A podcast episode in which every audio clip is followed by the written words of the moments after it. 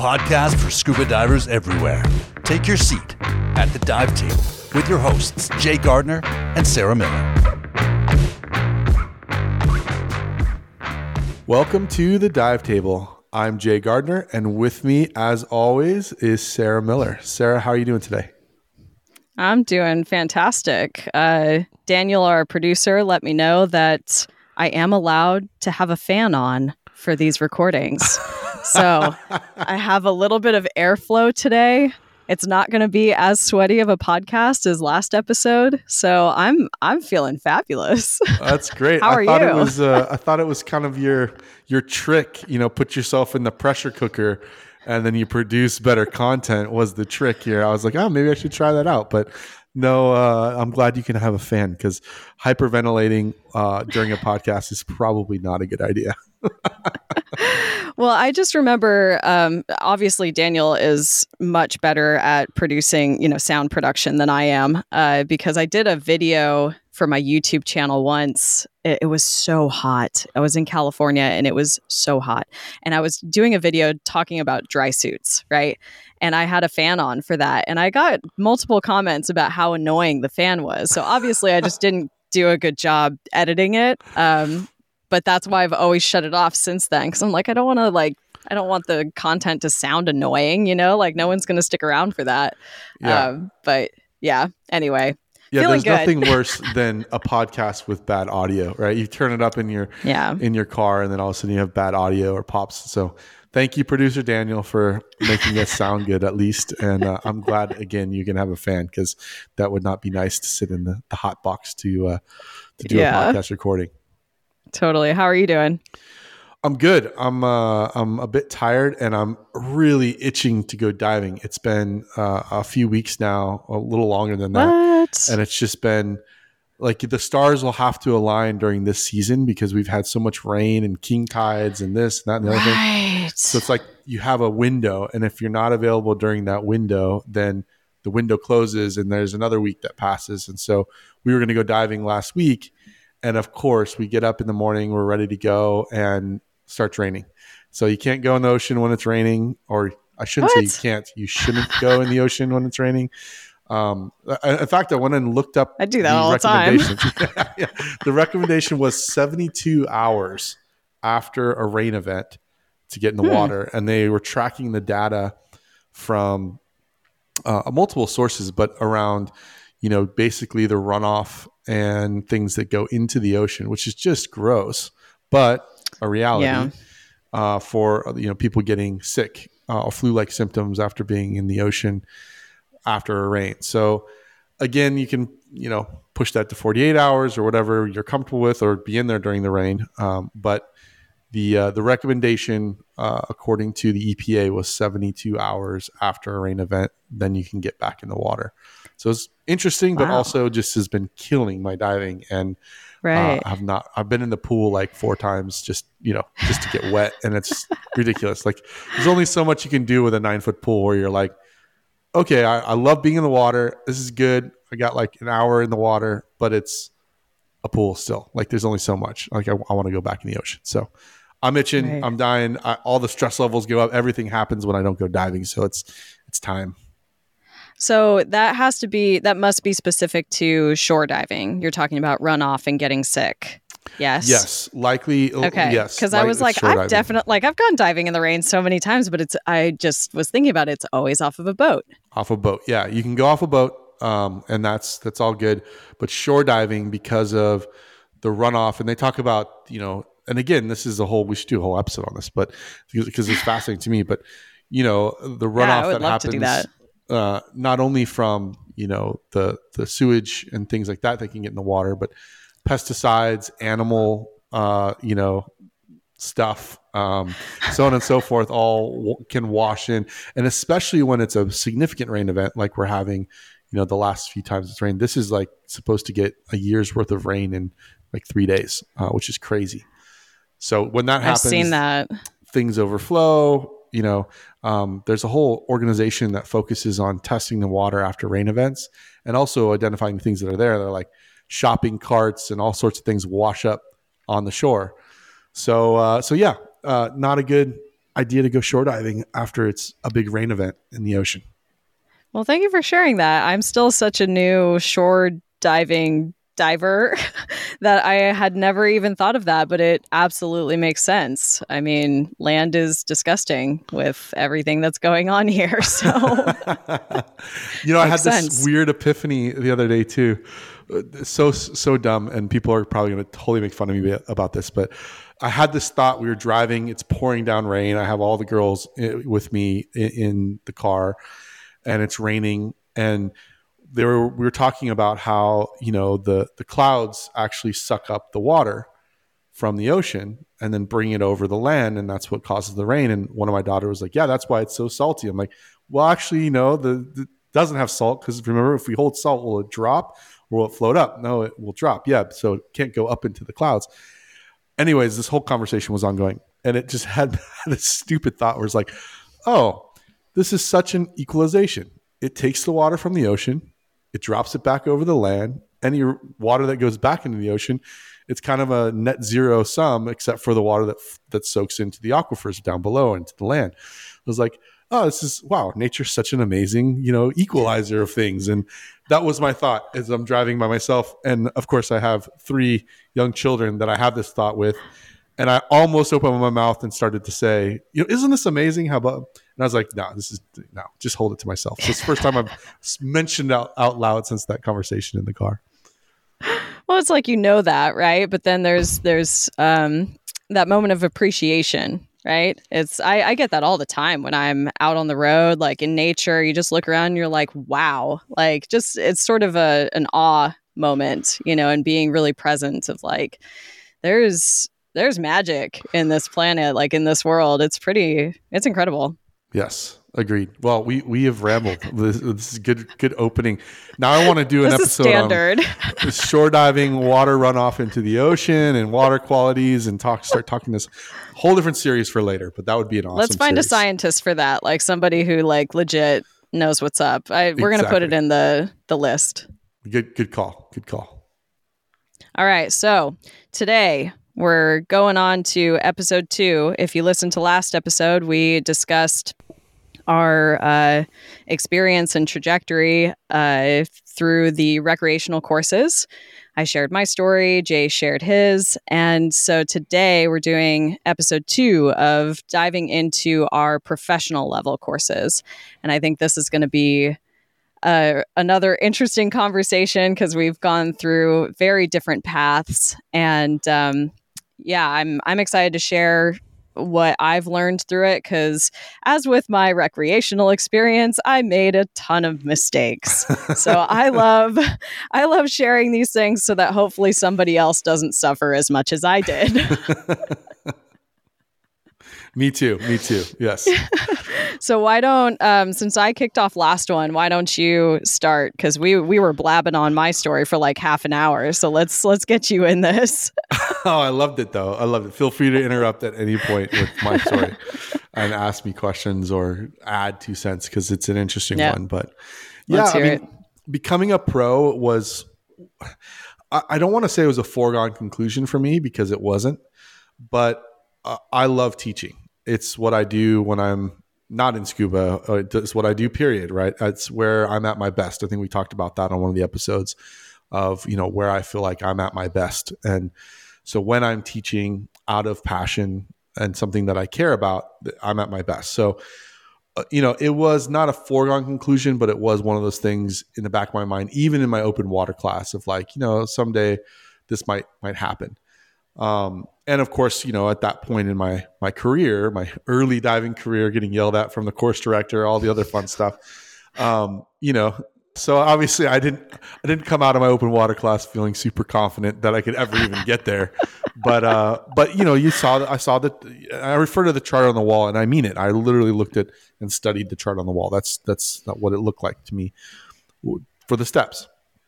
And so Yeah, the um, different levels, right? The PADI steps through the courses. Yeah, and I think all organizations have those, you know, Right. that ladder up to instructor, and and the the first kind of official rung it feels like, um, you know, dive master. is mm-hmm. quite a hefty word, right? Uh, you're mm-hmm. a, a, dive master and you're responsible for other divers. I mean, it's a big deal. So, um, so yeah, so I looked at all that, and and then luckily for me, uh, my journey through all of that um, did not turn into a zero to hero, and that had nothing to do with whether or not I wanted it to or not. It, it was really all about the fact that that for me, as we talked about in the recreational courses, at some point I kind of stopped and realized this wasn't working for me. I wasn't getting better and looked for for other things. Obviously, you know, did the hack it together myself and then eventually found the agency that I now am a part of called UTD. And so when I joined UTD, it really opened up um, my eyes to the fact that the skills that I was building weren't solid yet. Things and I knew I wasn't there, but now it gave me a measurement and a bar and feedback on the pieces that weren't there. And so I spent about a year in UTD's coaching program and just working on my own diving. So that's everything from, you know, buoyancy and, and precision control there to, you know, common emergency skills, gas shares, you know, shooting an SMB is not an emergency, but it's a skill everything from that to the team diving, team, you know, dive planning, expedition work that I was doing. And uh, the story of how I entered into leadership there is actually quite interesting because I thought I'd be on that path and I'd let my coach know, yeah, at some point when you think I'm ready, and I'm going to put that in your hands, not in my hands, when you think that I'm ready to start that education, let me know and let's have that discussion.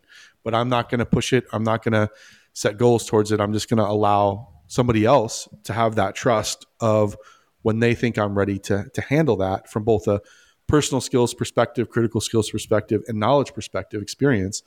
Um, then yeah, let's go with it. I'm going to trust that, and I tr- had a strong trust with my coach.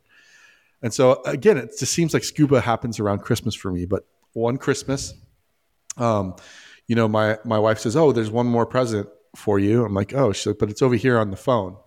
Like, okay. And so she pops open the phone and there's a video from the CEO of UTD saying, Hey, Jay, um, you know, uh, you put in a ton of hard work and la, la, la, really, really nice video that says, Hey, and we'd like to welcome you into the UTD leadership program.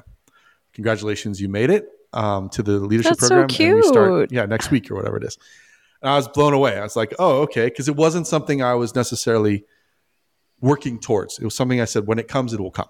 And the story behind that, again, my wife is is incredible. Uh, is that she had called him and said, "Hey, I want to give Jay diving for Christmas," and she had looked up some diving sites that were, you know, what you could find on the internet. And he uh, graciously steered her away from some of those things and said, you know, maybe a better spend, a better way to, to do this is he's, I think he's ready for the leadership program. Why don't we give that to him as a, as a Christmas gift um, for his diving. And she said, yeah. So they did the whole video and cohort, you know, it's been amazing. So that's how I entered oh my leadership. gosh. Your, your wife is just, I cannot wait to meet her. What oh, a yeah, gem. She's awesome. She's awesome. Yeah. We, we try to, you know, we realized in our relationship, not to get into a relationship, but I think one of the things that makes our bond work and has made it work for, gosh, how many years now? Been together 15 years, something like that.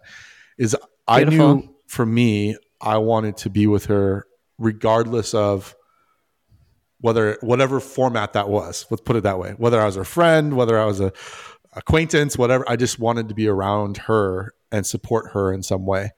And I think she felt the same way about me. And so we're very different people and we're very different interests and you know how how do I know what she wants to order on a menu? It's exactly what I wouldn't order.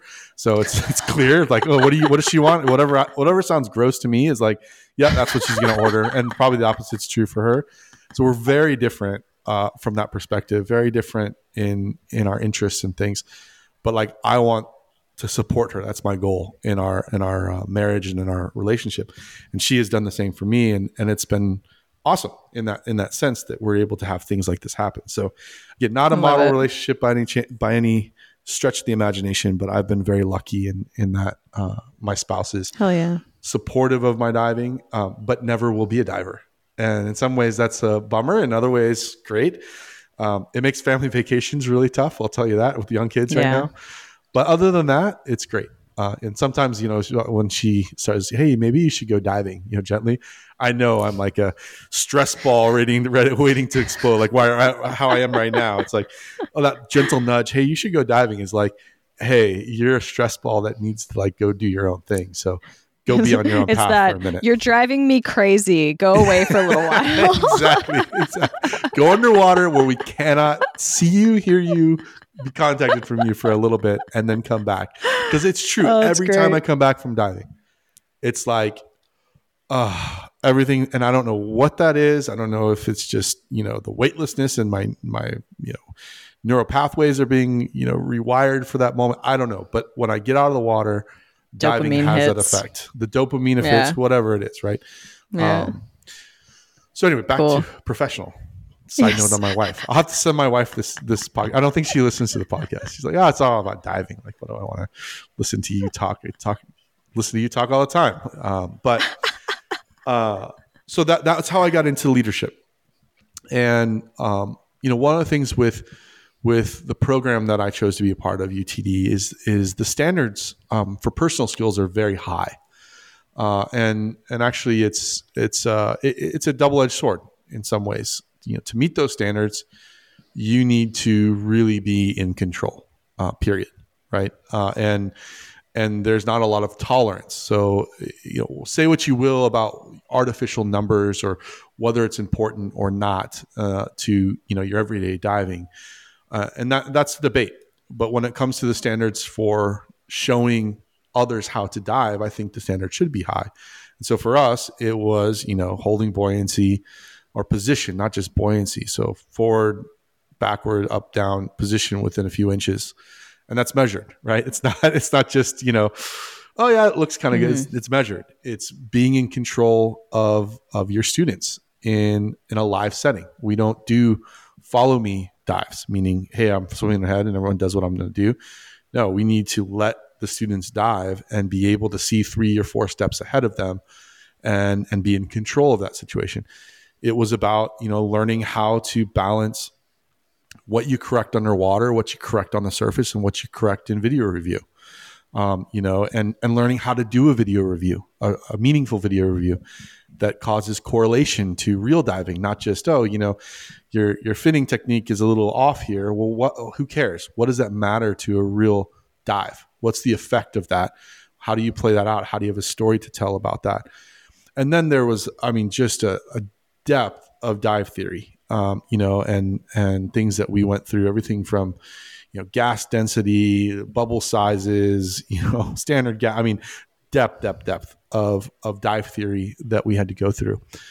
And so I I started my education in that way and and worked really really hard on it because from the from the academic standpoint, you know, I got it. Uh, You know, a fast learner in that sense.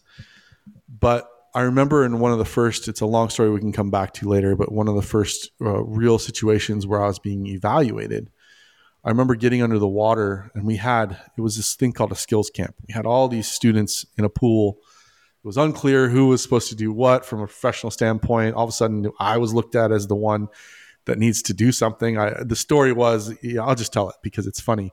Um, there's an instructor who's an OG instructor within uh, UTD, and actually, was, uh, their podcast is awesome if you ever listen to it, called the Great Dive Podcast. But a guy named James Mott, and uh, James and I have become friends uh, since then. But I started out not liking him very much, and I'm sure he didn't think very highly of me at first. Because we're at the skills camp, and uh, you know, funny little side story. Now you can look back and laugh, but it was unclear, right? I was not an instructor. I was not a dive master. I was an IDC candidate. And so I was Mm. there in my mind to be a tank monkey, right? I, I'll carry Right. tanks. I'll do whatever you need. The instructors are the instructors. Uh, let them do it. And I'll be there to observe. And when an instructor tells me to do something, to demonstrate a skill or to whatever it would be, then I'll do it. That was my mindset. Well, we, you know, get in the water progressively and, uh, you know, people are working on personal skills, working on breathing for buoyancy. Eventually, it leads to them actually gearing up and practicing those skills. and you look in the pool and it's just a circus. I mean, it's just a circus. Uh, people moving this way, that way down the swim lanes. There's no structure to anything, blah, blah, blah. And I'm, you know, at some point, someone comes up to me, oh, you know, I want to try different fins. I have my fins off. I have, you know, my mask to somebody else, whatever. These things are all out and about. I'm just standing there in the middle of the pool, observing all the chaos, going, gosh, this looks like chaos. And James came up to me and, and says, hey, you know, nudges me and says, hey, this is uh, quite a clown show. And I looked at him and said, Yeah, it is a clown show. And my thought was like, what are you going to do about it, instructor? And and that was the end of that interaction. And then like five minutes later, he goes, Hey Jay, this is quite a clown show. And I'm like, Yeah. He goes, What are you going to do about it? And I was like, Me? Like, what do you want me to do about it? and I'm like, oh, I'm supposed to do something here. So I literally had my gear floating on the like, you know, it was like flip on my gear, like my long hose is trapped behind my back, like just look a mess. Don't have fins on, nothing, and like dive under the water and try to like gain some control of the situation, bring people up to the surface and get them all organized, all that stuff. And of course, you know, his, my evaluation, though, like his gear's not even set up correctly. La la la la. Like what a what a asshat clown of a of an IDC candidate we have here. And I was, you know, at the time, um, I was really pissed about it, right? Because it was like, look, this was unclear, and you're not setting me up to succeed. You're setting me up mm. to fail. And I don't think it was intentional. Now that we've talked about on James's part, he wasn't clear, and he's thinking, "Hey, these IDC candidates need to show, you know, be in control." And I'm thinking, "Hey, these instructors need to be in control." Mm. And big miss. And that whole skills camp was just a really big struggle. The, the, students had a great time, delivered a ton of value to them. It was a really cool event, pioneering event in scuba. But for me, from a professional standpoint, it was a train wreck and it was demoralizing and it was you know all the things that you'd feel of that you failed i felt i failed and yet i didn't even know what the standard was to fail too but i know i failed right? So where where did i fail? It wasn't like i didn't nail a skill and man if i could only got that right. It was the whole thing i screwed up somehow and i didn't even know how. And so that really shook me and really caused a, a moment of do i really want this you know, do I really want to do this or not? Because, you know, I I could go to another agency and be an instructor next week. You know, is this really mm. worth it? Hmm. Why would I why would I put myself through this? Mm. And, you know, it was a big question. And and to UTD's credit, and now I'm co-owner of the company. So uh, before then I was not. I was simply a student, an IDC candidate, all that stuff. You know, I I communicated how I felt. And I was there with a cohort of other IDC candidates, and I remember commiserating with them at the end of it because we we failed, all of us. We didn't know how, but I remember one of the guys who's now become one of my really good friends. He's like, um, "I just need a moment," and he saw. Uh, I don't know, a donut store, Yum Yum Donuts, whatever it was. He's like, I'm going in there. And I was like, okay. He goes and he bought like a dozen donuts. And I remember just sitting by the pool of this hotel eating donuts like we were like some like you know I don't know we had failed miserably. so sad. Emotional therapy donuts. Yeah, like. just like pounding donuts by the side of this pool uh, and talking about you know how you know crappy of an experience all this was. Anyway, it's quite Aww. funny. But I, but we communicated and I communicated that back to UTD and um, and to UTD's credit, they said, and I think there's a whole episode a while ago on this. They said, "Yeah, we effed up. Yeah, hmm. we made a mistake. We tried to do something that never done, been done before in a different structure, and we we failed you guys. Hmm. The other stuff went well, but you, as you know, what we intended, uh, we failed you. And sorry. And now my job is to make it better. And I had to make the mm-hmm. decision: Do I trust that? Do I want this? Do I not? Um, or do I punt and move on? And it was a really tough decision at the time. Um, so what made you? Yeah, what made you decide to stay? Because that obviously, like, you had a lot of back and forth. So, what was the deciding point? You know, I think there were two things. I think one is uh, chalk it up to my personality, chalk it up to whatever you want to chalk it up to. But, um, but I I want I wanted the challenge, and I wanted that, you know, to be in the best in in my eyes at the time to be a part of the best and I didn't want to reduce my standards for the sake of making it easier.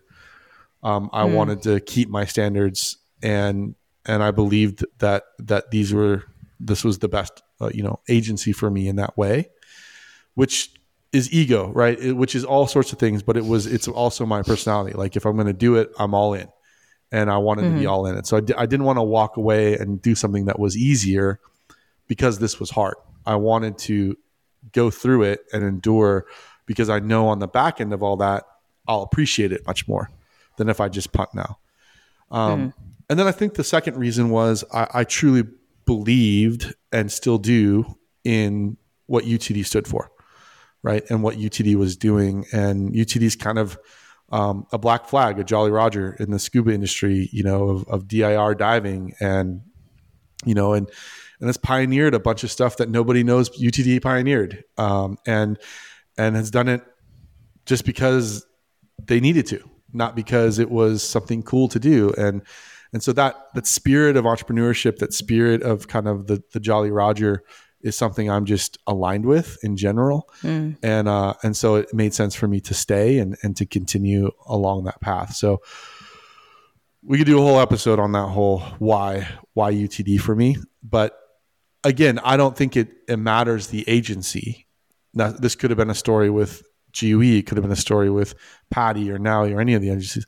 I think the lesson for me was, hey, becoming an instructor is hard, and there are ups and downs and you have to really look yourself in the mirror because you're not doing it for the fame and glory and money that awaits, right?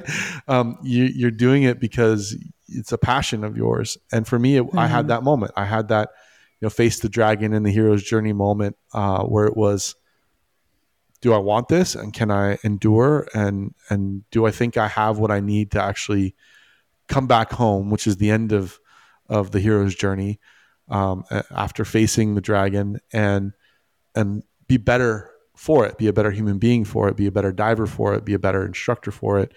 And the answer to those questions was was yes. So I stayed. Um, and looking back again, I'm very glad I did. So mm-hmm. that was kind of my journey, ups and downs, all kinds of things. And and you know, I became a, a dive master at first and coach, and um, was teaching a bunch of students around that. And then from there, uh, I'll never forget. You know, I was in Florida doing a Tech One training, and um, the training director for UTD, his name's Ben Boss, and James were there as our instructors.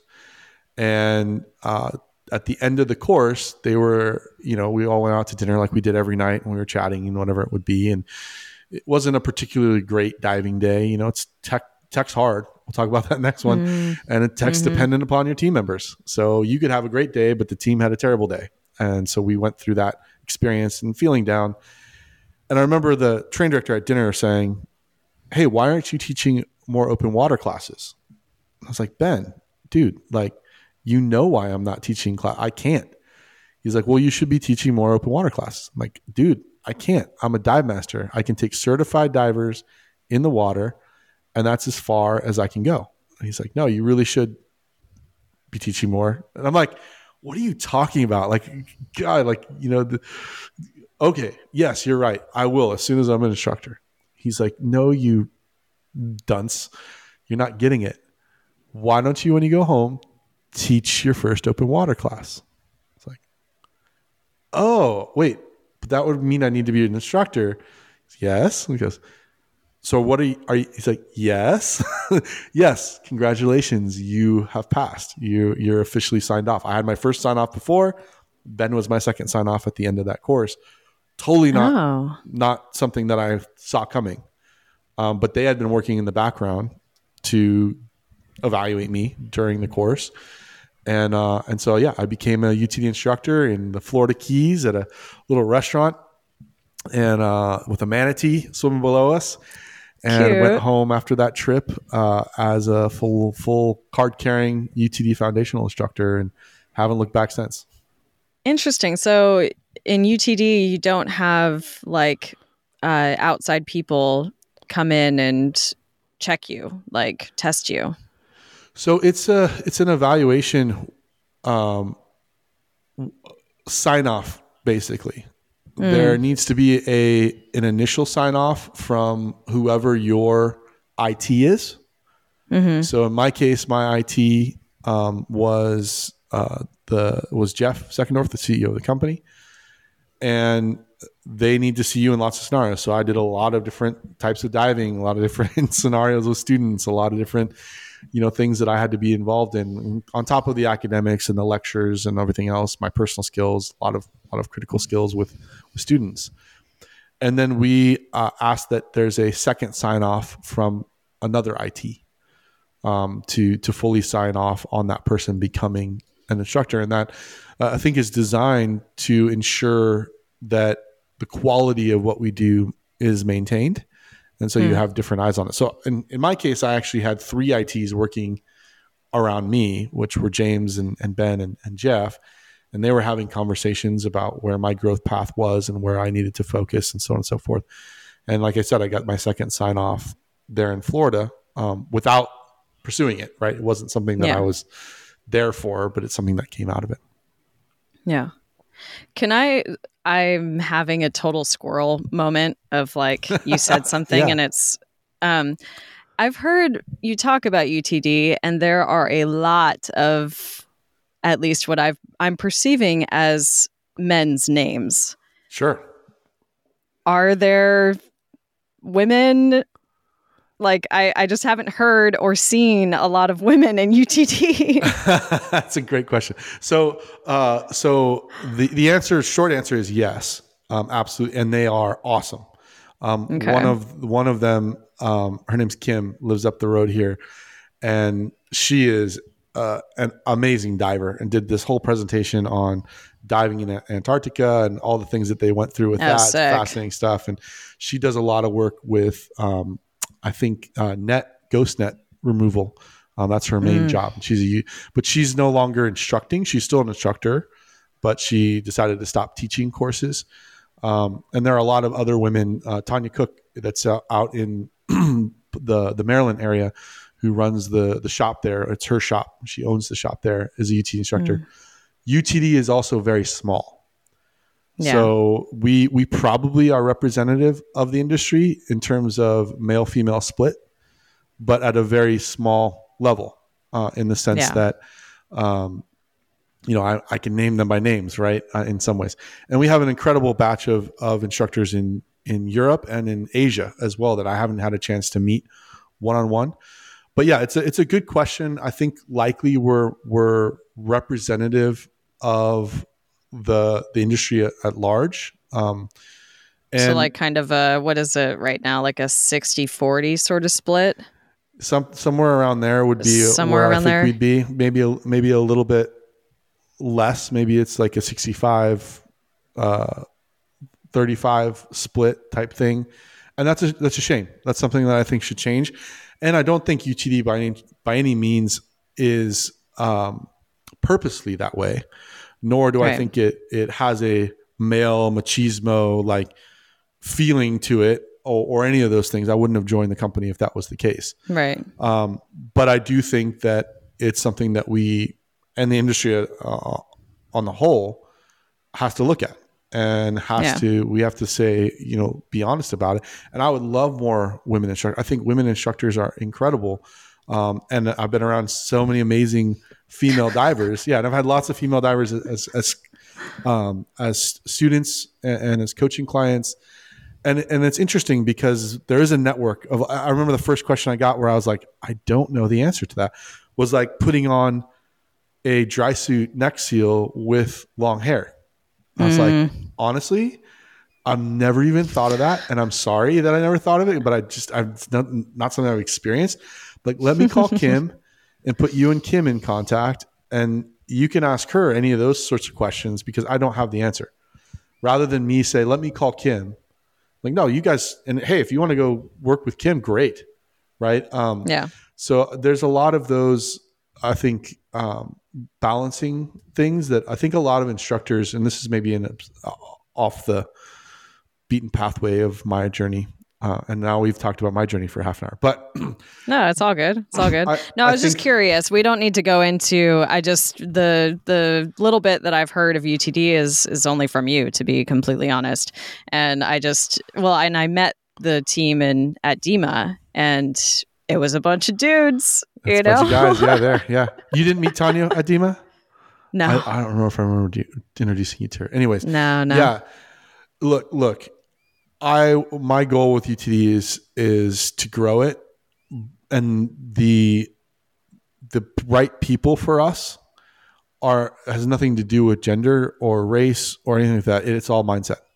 So the people yeah, that yeah, are attracted course. to UTD are and and where UTD serves, uh, I think divers best is if if you are committed to to being to getting better, and you have that little drive in you, like I had that that you want to be the best. I mean, I'll just say it that you want to you want to at least have your ego stroked in that way.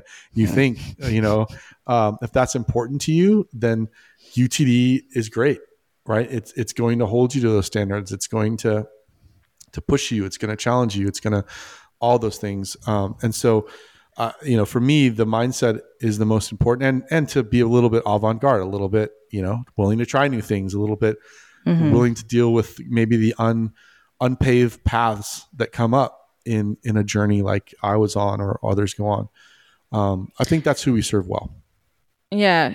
What um so since becoming an instructor, have you done further instructor training, you know, kind of like in the PADI system it would be, you know, teaching specialties and becoming, you know, an MSDT, master instructor, IDC staff, that kind of stuff. Have you pursued any of that?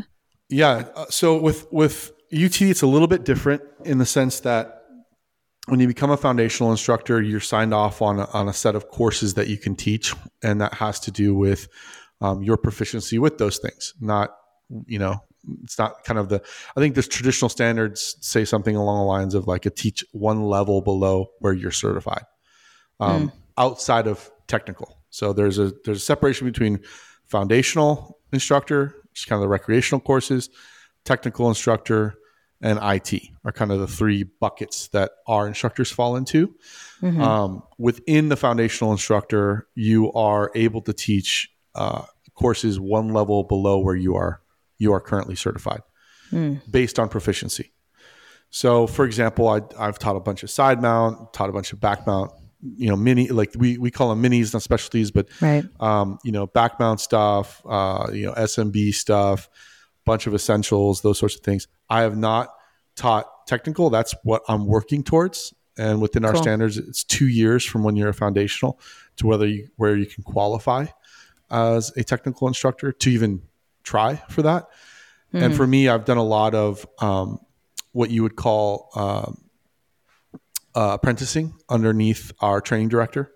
And so I've gone on to courses and technical courses and things and basically been an observer and swimming air or swimming gas, right? If if needed, but trying to again. And I think the big thing for me in all of this, in all of this, and this was the realization that maybe is helpful for those that are listening to our journeys out there.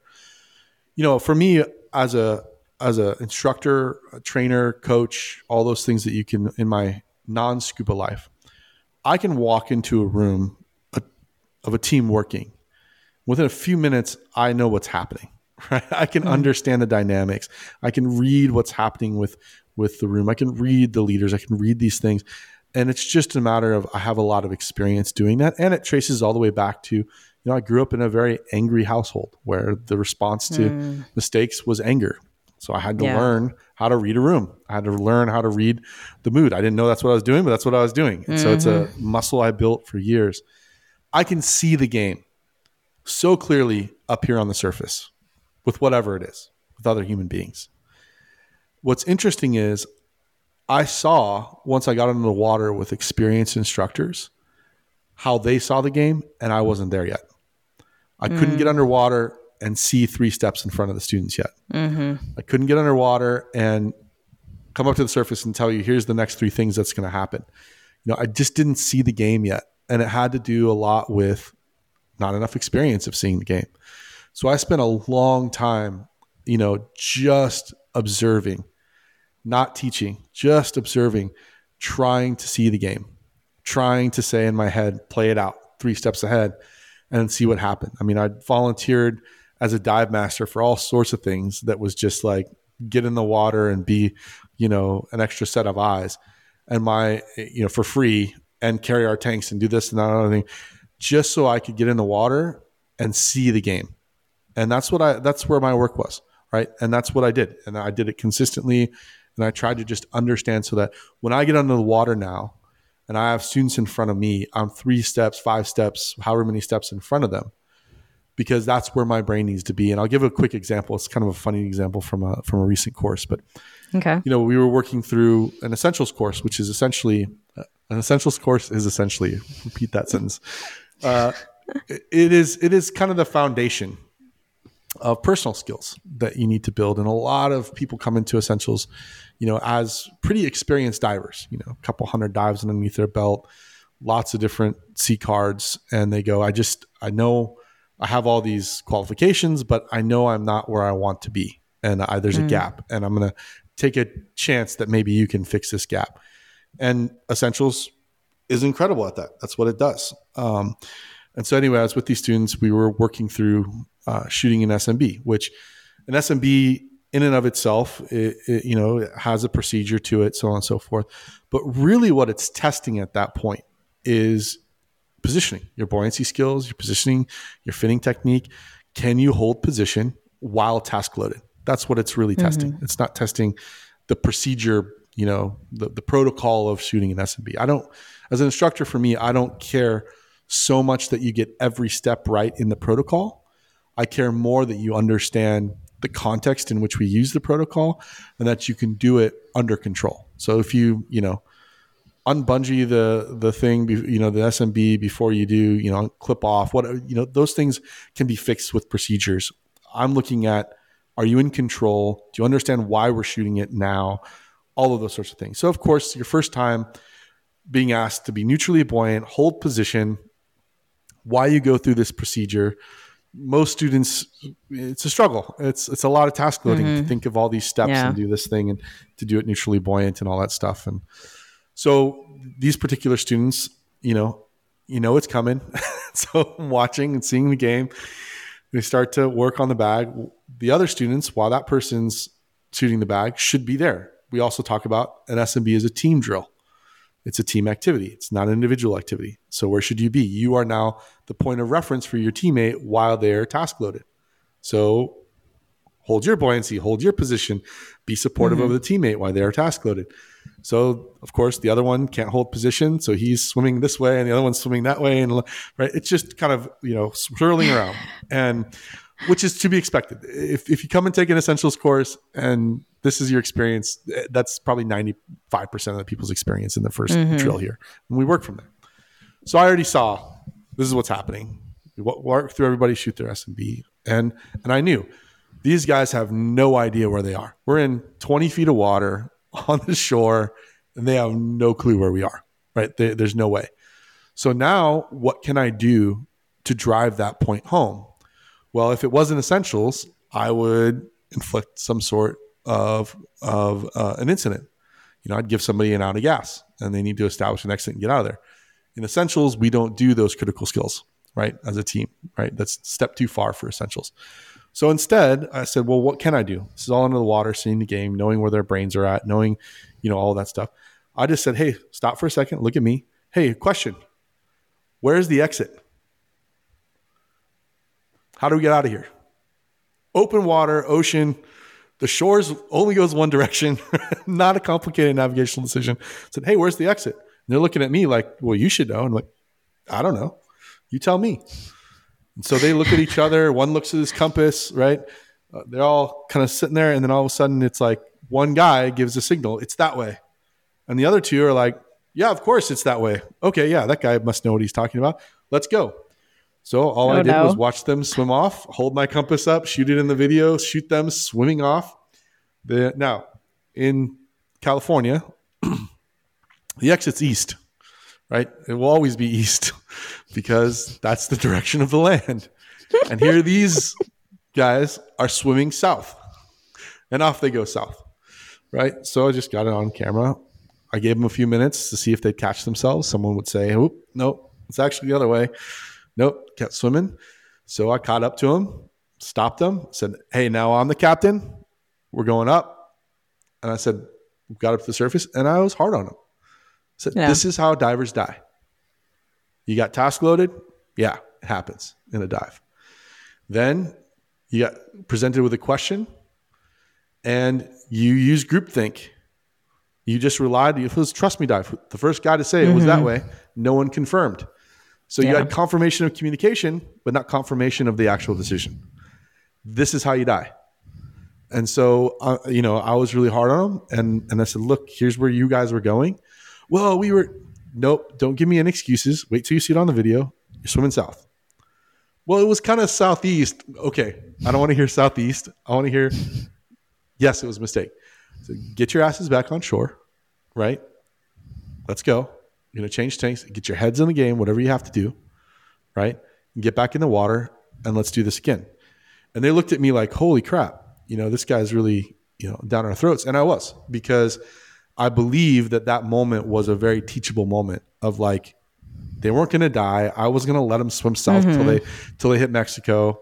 Blah blah blah. blah right? It was it, but it was a moment where hey, in a real life situation, and this is just shooting a bag. Let's say there actually is a failure of some sort. Mm-hmm. You need to drive this home. That look, I one, I need to at least reestablish my thinking brain, and two, I can't just trust what my teammate says. I need to confirm and Yeah. it, it turned out to be a great moment for them. They talked about it, and so on and so forth. But that's the layer of of training that that we try to get to, and what we do, and and why my IDC and my path I think was so hard is that um, you've got to be able to be three steps, five steps ahead of those students, um, and you have to be able to see the moments that are teachable and the moments that that are not that you just need to step in. And the moments that you know where hey you let them make the the real mistake and let the consequence play out. And that's where the the tech game when when working towards that as an instructor for me personally you know that that's the next level of the chess game is trying to figure out how to put a team in a situation where you can get the sorts of reaction to pressure test a diver on something that maybe they need to be pressure tests on i wouldn't say i know that game yet i think i understand it as a student really well and I can see it as an instructor, but I don't know exactly how to put the chess pieces on the board yet and make that happen. And so, with recreational and the foundational stuff and all that, yeah, I've got, I I feel pretty confident there. But the tech game, that's where I'm still growing, and eventually, I hope to grow into an IT. I need to grow into an IT as part of the owner of the of the company. Um, Cool.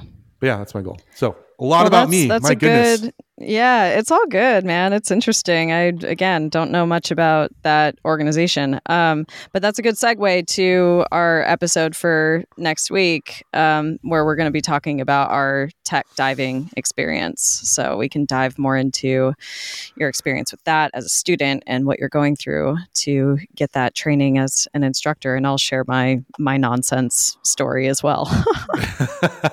well, I hope it wasn't too much, but it was a long journey, and I can say, looking back, it was all worth it.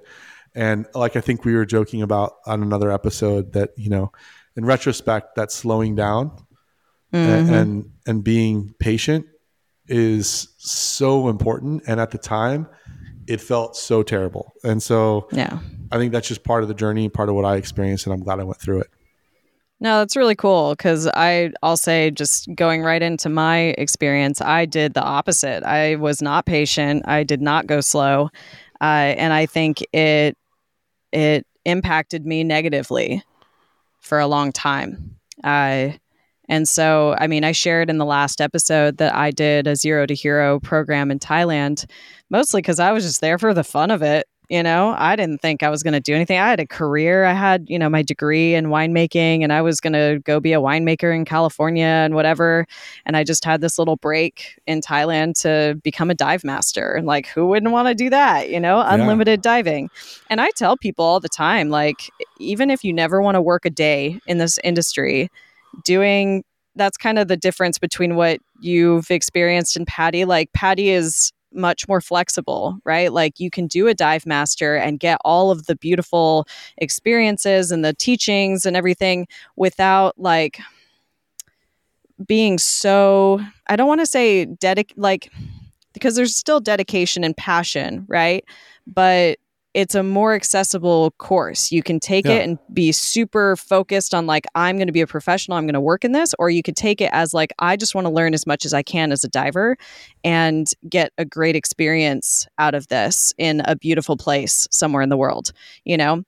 So I think that's something that's really cool for the other organizations that are more mainstream is is that flexibility because I do I recommend to people like you can take if you can take a sabbatical from work and go live somewhere for 2 months and do the dive master course like do it you know? Do it. You don't have to work as a dive master ever but you're going to learn so much and have a blast you know? And that was my mindset going into the dive master. Now looking back uh you know, I wish I had taken it more seriously. I wish that, I mean, I still studied because I'm a nerd. You know, I was an honor roll AP course, like giant nerd. You know, I graduated from college with honors. You know, that's just like my personality. I like reading and learning. Um, so there, there wasn't so much that, um, but I, I didn't learn, and I still struggle with this sometimes uh, a lot of the places where you know I, I focus in in certain areas and not in others. So like i'm still and i've said this for probably the, the last year and a half like i'm still not very educated when it comes to equipment. I need to learn more about that. Um, you know specifics about the um, the id you know marine animal id and like their biology and everything. Like i want to learn so much but at the same time it's like there's so much to learn like Yeah. and we all have to work and like do all this life stuff. So it, you know it's a balance it's a balance. But i do wish that back then i had started you know taking it more seriously but i didn't know. I was like 24 so Yeah. whatever.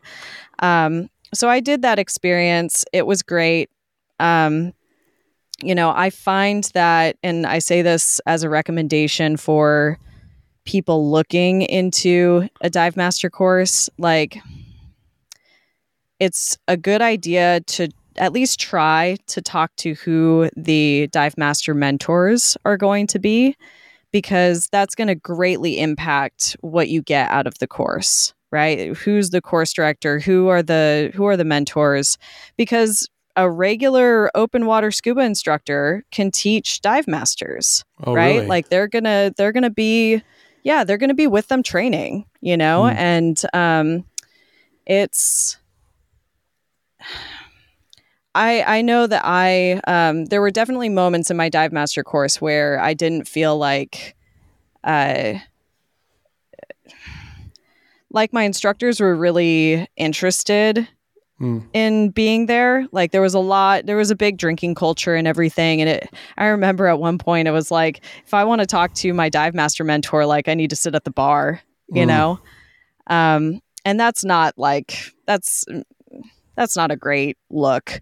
Um, but that's the culture of certain places. So it's really important to uh, do your research and find a spot and a shop and a team that suits what your goals are, right? That's part of the reason why when me and my business partners opened Azul Unlimited in uh, Indonesia, we chose Labuan Bajo for you know the diving in the Komodo National Park. We chose that specifically because we wanted to go into it um,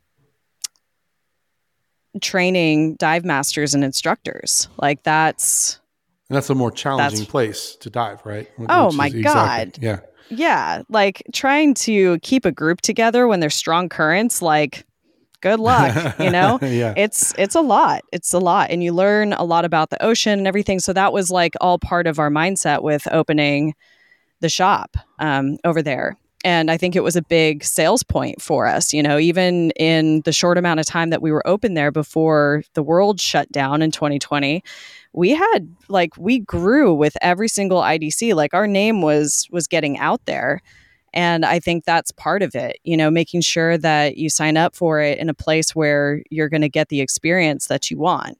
Not saying yeah. that that kind of those kinds of conditions are are right for everybody, um, but knowing the team and the culture of the team is a really important point.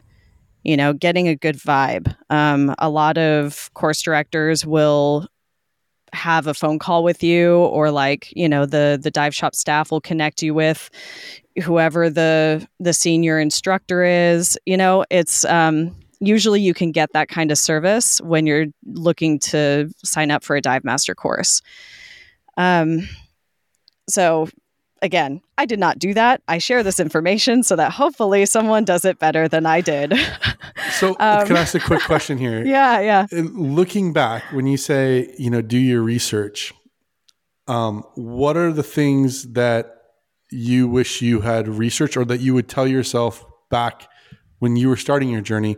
Hey, look into X, Y, or Z. Like you mentioned, the culture of the team and the course director, the location, are there other things that maybe if someone's out there considering this that you would say, hey, look at do the research on these things if you want because because you know I think I think one of the things for me that I'm hearing you say is like you guys purposely made it not more difficult artificially, but made it more challenging than maybe the bathwater that, that you got your your dive master in because you you wanted to build some of that. I'm assuming I'm putting words in your mouth here. That resiliency or that experience with your professional um, people that you were teaching. So, are there other things that, looking back, you would say like? Because I'm okay coming out and saying it should be harder to be a dive master. Like uh, it's yeah. it, it's a hard. It should be hard. Like yeah. not easy. But yeah, I don't want to put words in your mouth. So I'm hearing some of that, but I'm curious what you would look back and say. Yeah, um, I think other things to look out for is um, how active the dive shop is, right? So, like, if it's a boat operation, like you can only go boat diving, making sure that the the shop actually goes frequently so that you can be on the boat. Mm. Uh, also, how many dives are included in the Dive Master? Some programs offer unlimited diving, some only offer like 40 dives, right? So, um, I think that's that's a big one to look into. Some, you know, and and to look at the the reality of it, right? A program might say, "Oh yeah, unlimited diving, it's great." And they're not very busy. Or maybe they're always too busy and there's never room for you on the boat. Right? Mm-hmm. So it can go the opposite direction. Um, so those are the questions that I would ask in that. Um, the other thing, like, you know, going back to agencies, and this is where I will toot the PADI horn, right? Because I I think PADI is a really strong, smart decision to go with if you want to work in you know around the world, really. Um, if you want to work as a dive master, it's a little bit more challenging because a lot of places will hire local dive masters. But moving into the instructor side of things, there are PADI dive shops everywhere, right? And so that's a very strategic choice in order to have a wide range of opportunities for work in the future. And I mean that's that's why I went PADI um, for a multitude of reasons, but that's that's a big one. You know, F- trying to have a job and pay for life is hard. We've discussed this, and so having opportunities in front of you and also the support of such a large staff it it's really quite nice right? You have any questions and you're going to get answers very very quickly with PADI just because there's they have such a huge team. So um yeah i think that's those are the main things. I might i'm probably forgetting some stuff but that's that's what i really look for uh, with the dive master course. Um, as far as moving to instructor, it's a, an important question to ask is, you know, if you're meeting your course director and you've you've talked to them, you've discussed how the course goes, everything, you need to ask how much the course director is act- actually teaching. Hmm. Because myself as an IDC staff instructor, I can teach most of that course pretty well, just about all of it, right? So you could be signing up for a course with a course director and you're like, oh my gosh, I'm so excited to learn from this person. And then they're there for the um, introduction and like a handful of lectures or in water sessions. And then you're with some IDC staff person that you have no clue about. Hmm. Right. So it's important to ask that like what what are you going to be teaching? What are the staff instructors going to be teaching? Who are your staff instructors? What are their experiences? Um, to really get an idea of what you're signing up for and what you're going to gather.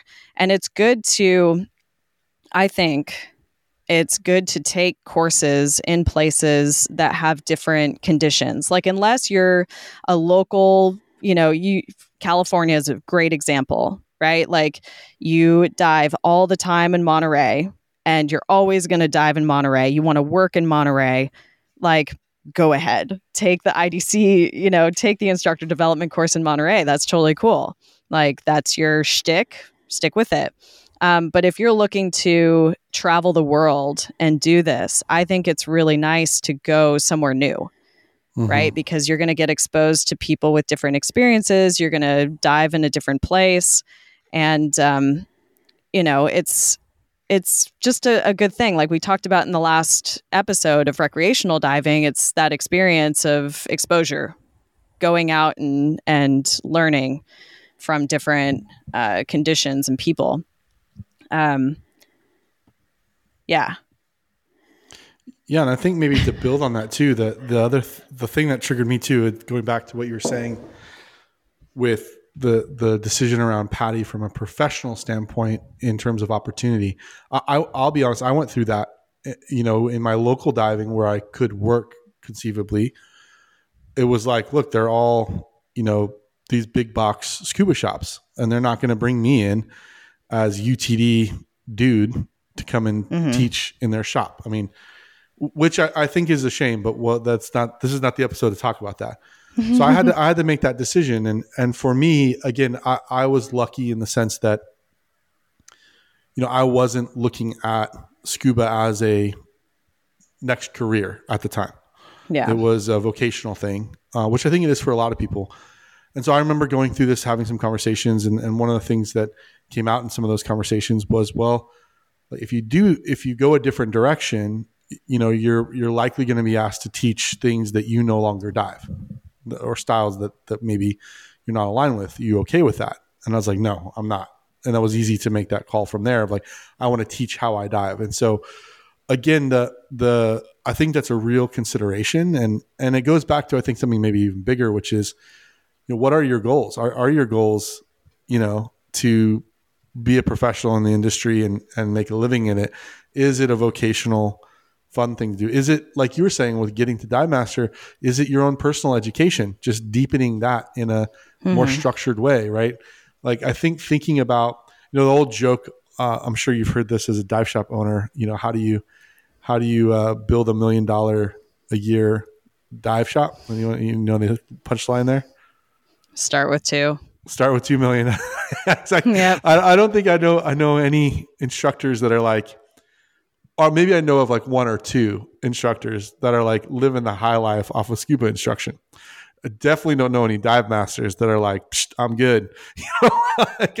in terms of like financially, I think there's a lot of other things that that come up um, from from those experiences that that are much more valuable than let's say money. But it's not. Let's just be real. Scuba is not an industry that you get into the professional ranks and it's like becoming the CEO of a company or you know uh, the the a higher up executive somewhere. It's yeah, still hard work. It's, it's, it's not it's even not close. a lot of money. Yeah, exactly. So. you're you're the grunt. You're the grunt, right? Yeah. Like, and and we're trying to change that I at least that's something that I'm aiming to do. Like I'm I was just telling you before we hit record that I'm putting together a marketing and business course for scuba divers, an online course because I want more people to be successful in this industry. It's crazy. Like we all need to be making more money. like I agree. Hands down. I agree. Um but anyway, the, that was kind of a a roundabout. Um, going back to my experience, um, and we're this is going to be a long episode, dude. Uh, Split but, it into two. Yeah, I um so I did the dive master course and then I went to California because that's again, I was going back to my job. And with over a hundred dives in that bathtub, my first dives in Monterey were a joke, honey. like it was zero visibility. I was diving with another, he had done the dive master in Koh Tao with me. So we were like two warm water divers, not, we had no idea what was going on. and it was it was shocking it was shocking and humbling to be like wow i know nothing about this sport i do not know how to handle these conditions so i i spent the next year just like diving in california getting to know the conditions and how to um, deal with shore diving in the cold and just all of the things because I, I needed to i needed to soak all of that in um, during that time, I got, I think I got my yoga teacher training and um, realized that I like teaching. I mm. wasn't sure that I would. My dad is a teacher, so he thinks it's really funny that I'm into teaching now because I was always like, I don't want to be a teacher. Uh, but I I did. I found out that I love teaching, and so that planted the seed of like, okay, I I want to do my my IDC, and I decided to go. I don't really remember. It might have been a, a recommendation from somebody. I went to Playa del Carmen, and that's um, I've looked up the the course and it seemed great and I just decided to go. And so that was just a temporary thing. I went for 2 or 3 weeks just to do my IDC. Uh, but it really set in my brain like wow, maybe this could be something, right? Mm. And um, I went back home. I kept working my normal job and whatever. And it was like, I, at some point, I decided that I was going to try it, right? Because I was at a crossroads of like, I could stay in my career or I could try this totally crazy thing and pursue yoga and scuba diving. And so I decided to save up for a long time because I knew that doing something like that, I may not be making a lot of money for a while. So I've made that my focus. It was saving, saving, saving. And then I moved to Mexico. I moved to Playa del Carmen. And there I started teaching. In the meantime, I had been teaching in California and I assisted several courses. Um, because again, I still was so new to how challenging it is to teach in California. Like it's really I you know this, like it can be so hard on those low vis days and the the waves and everything. It's it's a challenge. People that learn there really learn a lot about diving just in that short course. Mm-hmm. Um, but uh, yeah, I started working over there and uh, I went through, I think I ended up doing my MSDT for PADI, so Master Scuba Diver Trainer. Uh, a lot of times people will do IDC and MSDT together. It's like a, a package that PADI usually tries to to get you into when you're doing the course and that just means that you get specialty instructor training for five specialties okay yeah, i was gonna ask so you sorry so that, you then yeah. to become a master what is it, master scuba dive trainer? Diver diver, diver trainer. trainer. Yeah. Okay. Um, yeah. To become that, you have to then go through and earn specialties in five other things. Is that you have to have instructor? Correctly? Yeah, you have to have instructor level training in five different ah, okay. specialties. So, okay. like some IDC courses will offer uh, a couple of specialties as part of the IDC course, right? Like that's that's something extra as uh, uh, a way to get people to sign on, right? And gotcha. that gets you on the path to become a master scuba diver trainer. And I mention that because uh, in some places, because of the culture in the place. Uh, dive shops will only want to hire you if you are an MSDT because what does that do? It encourages people to sign up for the course when they're doing the IDC. Got does it. that like does that make sense? Yeah, it's yeah, kind yeah, of uh yeah, it's to get people into that. Um I didn't do that at first. That was the only time that I didn't rush into something during my training. Um but I just didn't need to. I knew that with California. So it just wasn't like a priority for me at the time. So the one time I slowed down, uh, yeah, I waited. I waited a year to become a MSDT, and uh, and then soon after moving there, you know, I I got together with um, my ex business partner, and he was on the pathway to become a course director and so i very quickly went through the the steps of becoming an idc staff instructor and again did it too fast i should have spent a lot more time in that instruction you know going through just teaching the recreational courses over and over and over again but in my life there have been a lot of like just opportunities have shown themselves and I've jumped on them instead of saying like, "Oh, I'm not quite ready for that. I should wait until the next time." Like I've just said, "Well, it's here, let's go." Yeah. And whether that's good or bad, you know, I paid for it. I definitely didn't have when I started teaching instructor courses i didn't have the experience oh we lost we lost a light remember what that means we're getting getting to our our limit here um but what i found was i i did not have the experience when i first started assisting with idcs i really should have spent more time. And so that's why I'm I'm really happy to be back assisting IDCs now because I feel like I'm an actual IDC staff instructor. Like mm. I not that I mean I still have so much to learn, like so so much, but I feel like I can actually give a lot to students, you know. Um so that that was my my pathway with it. Um it was just a lot of jumping ahead too fast and then dealing with the consequences of um, imposter syndrome, right? Mm. Like I would be in this role of like being the head instructor and and leading the dive master course and not feeling like I should be there. Hmm. You know, and I sh- I shouldn't have to be completely honest. I shouldn't have. Like I definitely needed a lot more experience to be in that position. But, you know, it's not I wouldn't say that it completely negatively impacted, but I look at it now and I'm like, I would have done a lot better. Like, I would have given more value to those people if I were teaching, if I were in that role today, hmm. you know? So, that's that's my experience through the courses. I've had people ask um, whether I've thought about becoming a course director, and going back to business, the business of diving, right? When you decide to go a certain path, you have to weigh the the financial bit of it, right? Like what does it take for me to become to get to that level? What am I going to be making mm-hmm. after that? Like is it going to balance out in a way that makes sense to a business? And for me, it's just never panned out in the cal- calculations. You know, I have right. enough friends who are course directors. It's kind of like having a boat. You know, you want the the you want your friend to own the boat. You don't actually want to own the boat.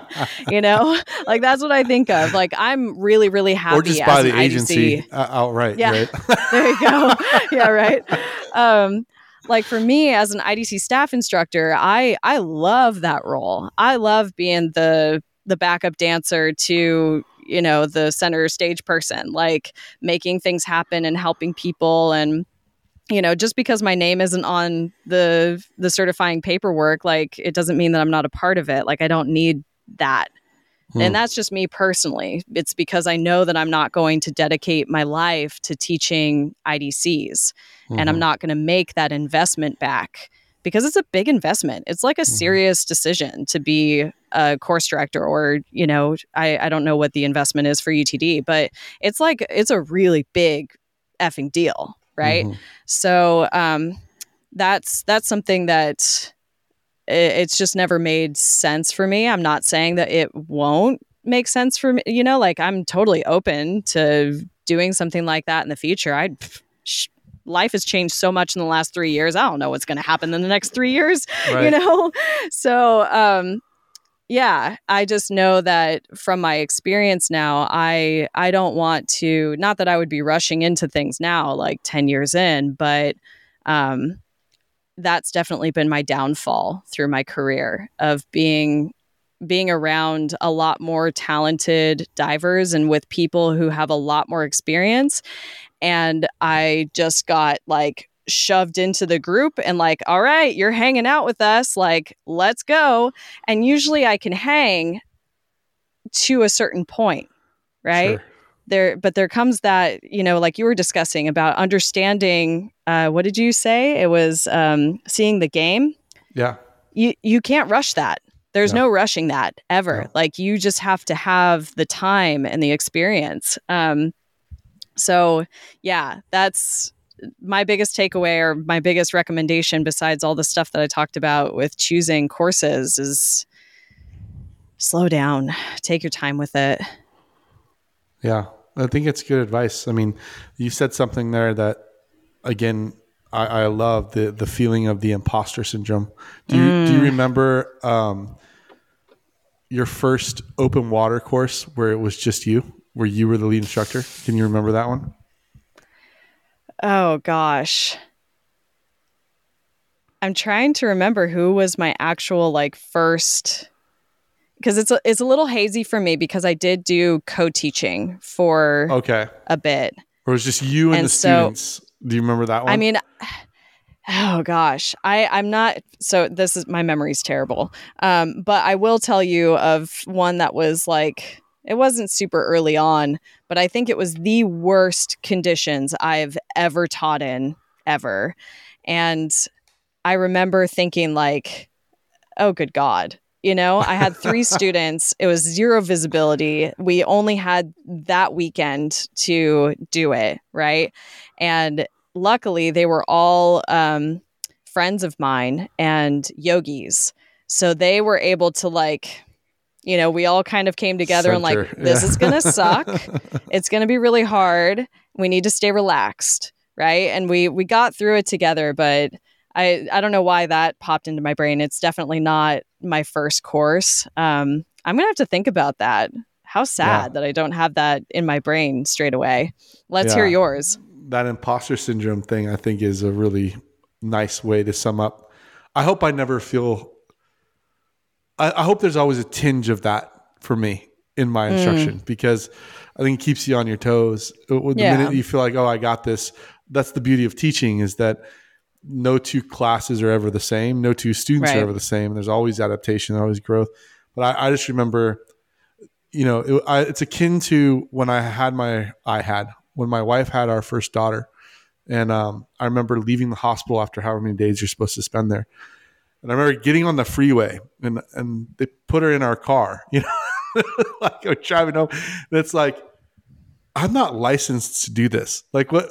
like, what do you mean? I can take? Like I felt, I, it sounds silly, but I honestly felt like I was doing something illegal, which sounds silly now. Like, but I did not feel qualified to take a kid mm-hmm. home. You know, it was like, are you kidding? This is happening, and we're getting on the freeway, and you know, you feel. I think you feel that for that way for your first year of parenthood period. But I remember the same feeling, or a similar feeling, with my first, you know, open water students of like, you know, you have the time in the pool with them, which is a nice structure to a course, right? Because it's pretty, you know, relatively safe in the pool compared to open ocean.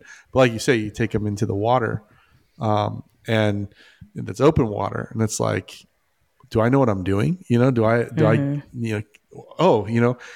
You know, and to be honest with you, sorry, students, if you're listening to this, and you know, I remember kind of feeling like, "Hey, everyone survived and got back." Like, all right, Yeah. like, you know, Yeah, yeah. that was the first metric. I'm okay. You know, like I did it. Yeah. Um, but yeah, I've had, and I think that's it. Just plays on the thing that you're saying about going slower and and gaining experience.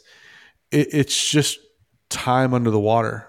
You know, it's time having those like you know silly stories that you and I could sit around a campfire and tell of things that have happened to us as you know pros that you know are are funny now but at the time i mean gosh i remember one where i was just a dive master you know and i wasn't even an official course. It was like dive guiding.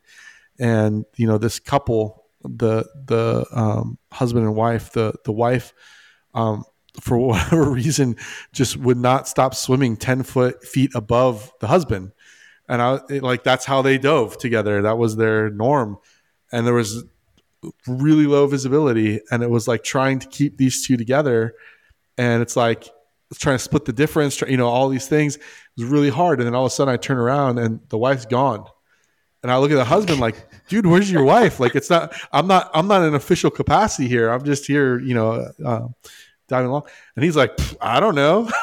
like, oh my God. Okay, great. So what do I do? You know, like, okay, you stay right there. Like, don't move. Like, uh, okay. Like, I don't know what else to do. I'm going to look around for a minute. No, she's not there. Came back to him and said, You and I are going up. Let's go. We come up to the surface and there she is. And, and she's like, Oh, I did it again. And I'm like, What? It's like, Yeah, you know, I, I pressed the wrong button. I thought I was oh pressing let gas out and I pressed the other button. This is, by the way, not, not in my course, not being trained by me, just, you know, just divers yeah. in, the, in the wild. And I was just like, okay, uh, you know, we were like 20 minutes into a, the into a dialogue. Okay, I think we're done. Like, the shore's that way. Let's just surface swim back to the shore. Like we're good. Like we're good. Like, um, funny. But it's just it, that's you can't manufacture that in a mm-hmm. in any yeah IDC. the experience. Yeah, I I will say though, um, and I I want to say this for any i mean i'm assuming that a lot of the demographic is male um, just because that's what my youtube channel looks like too. But for any women that are listening to this um, my experience with imposter syndrome was also related to the dynamic mm. of male and female interaction in the dive shop and so you know something to mitigate that slowing down, being, you know, doing the training in a pace that feels right, being experience, you know, getting that experience in the water. Um, but also it's um, a personal development of self-esteem, right? There are a lot of big personalities in diving and especially in professional level. I I mean I've I've met so many so many uh, people that just they they think that they're God's gift to scuba diving and uh, the best instructor in the whole entire world, right? And I think it's something that's not unique to women, but I think we get hit with it more. Is this like, am I supposed to be here? Hmm. You know, like, can I hang here?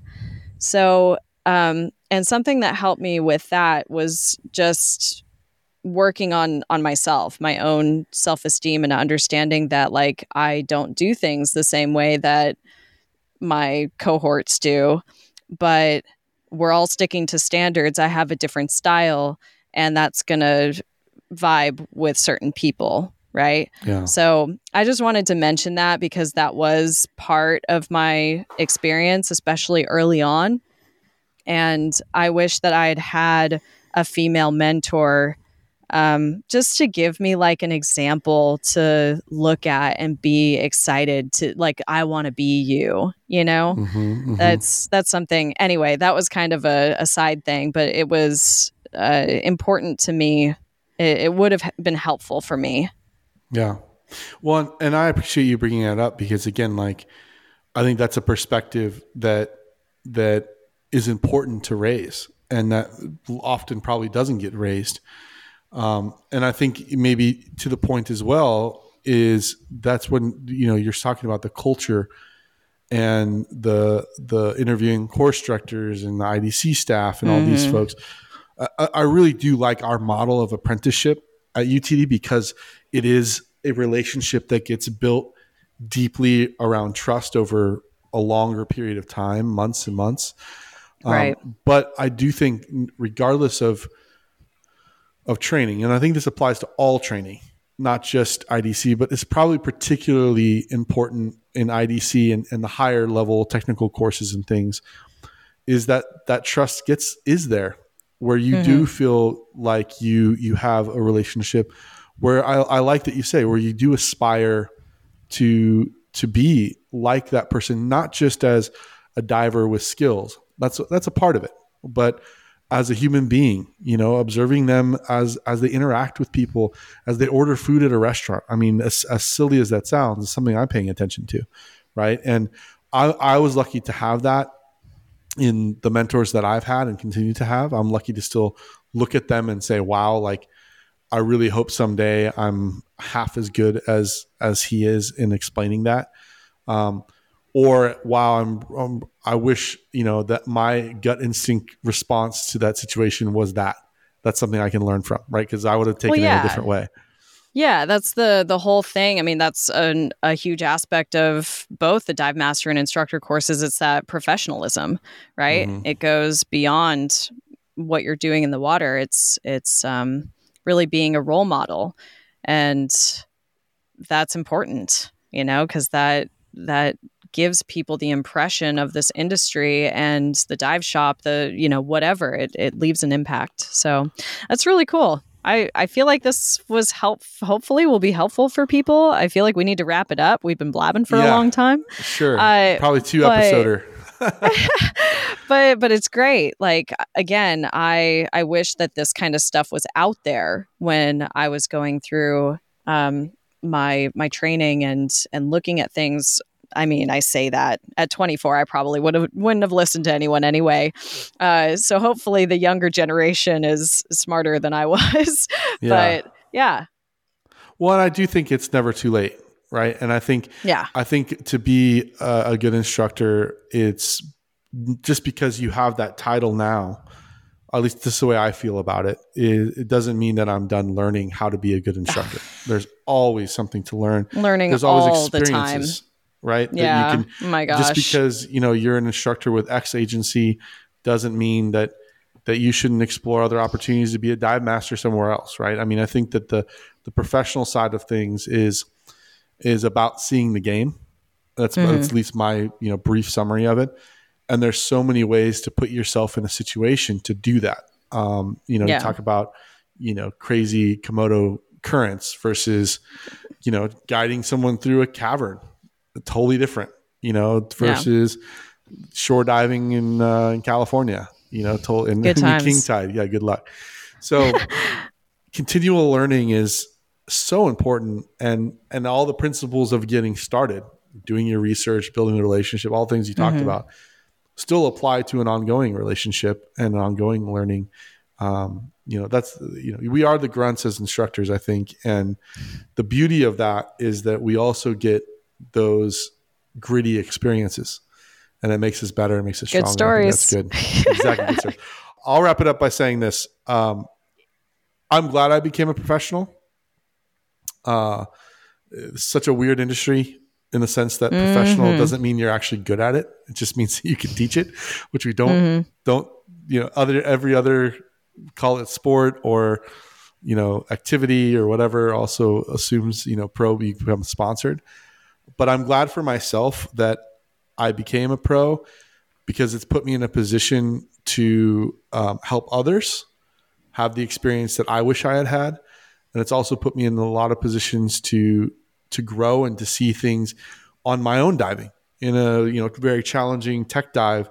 To you know, one of the struggles I have is I'm not the instructor in that dive, so mm. and I shouldn't be. So I'm not I'm not the one that's I'm a team member. So it gives you some challenges to really figure out and see your own diving and, and just open up your eyes a little bit more and to widen and deepen the experience of diving for you as an individual. I don't think it's an a goal to try to achieve um, as a next step. If that's the next thing on your list, I think you have to ha- love teaching, or should want to love teaching.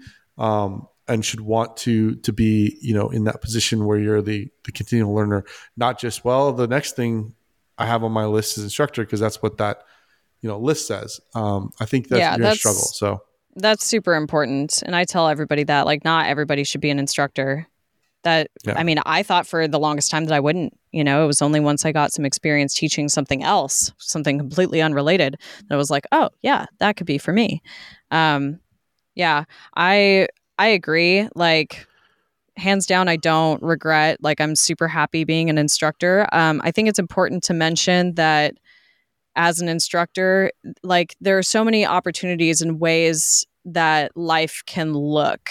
And so, getting an idea of what you you want your career to look like it's important to to see the variety out there right it doesn't mean that you have to be traveling all over the place. Um, you could be part time. You could be freelance. You could have your own business. You know, there's there's so many options, and um, and also to keep fun diving, keep Yes. fun diving, and doing stuff for you because if you're only getting in the water to teach courses you're gonna burn out and on top of you know aside from that tip um, take breaks if you need to. After everything that happened with 2020 and Indonesia clo- closing down and everything, like I took a full year where, I mean, more than that technically, but I did not pay, like I wasn't an in, in, um, I, I dropped my teaching status for a full year because I was in like recovery mode,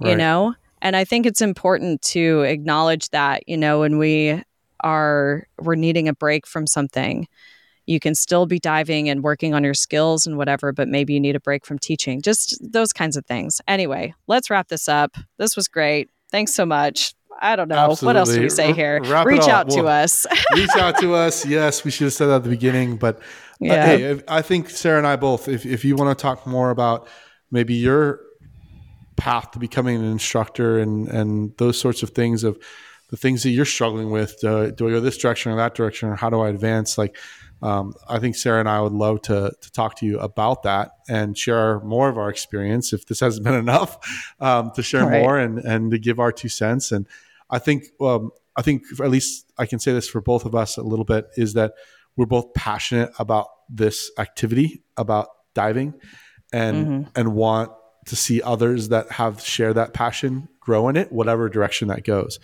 Um, so send us send a message, J J A Y at thedivetable.com or Sarah with an H at thedivetable.com and uh, and let us know how how we might be able to assist your journey or things that you're struggling with. Um, and if you're not going to be a professional, great. That, that you don't need to feel any pressure to become that. You've now heard our journeys and our experiences of it, um, and you just want to be a diver. Awesome. Um, we, we encourage everybody to join the community at the dive table at thedivetable.com uh, and become a part of yeah the and we have a yeah and we have a facebook group too so if you want to join that and share your experience or your questions there that's that would be really rad too awesome. Well, thanks everyone out there in the Scubaverse for listening, and we'll see you on the next episode of the Dive Table. peace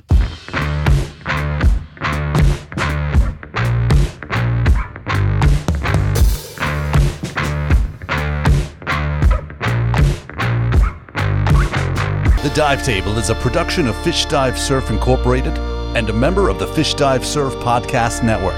You can find out more at www.fishdivesurf.com.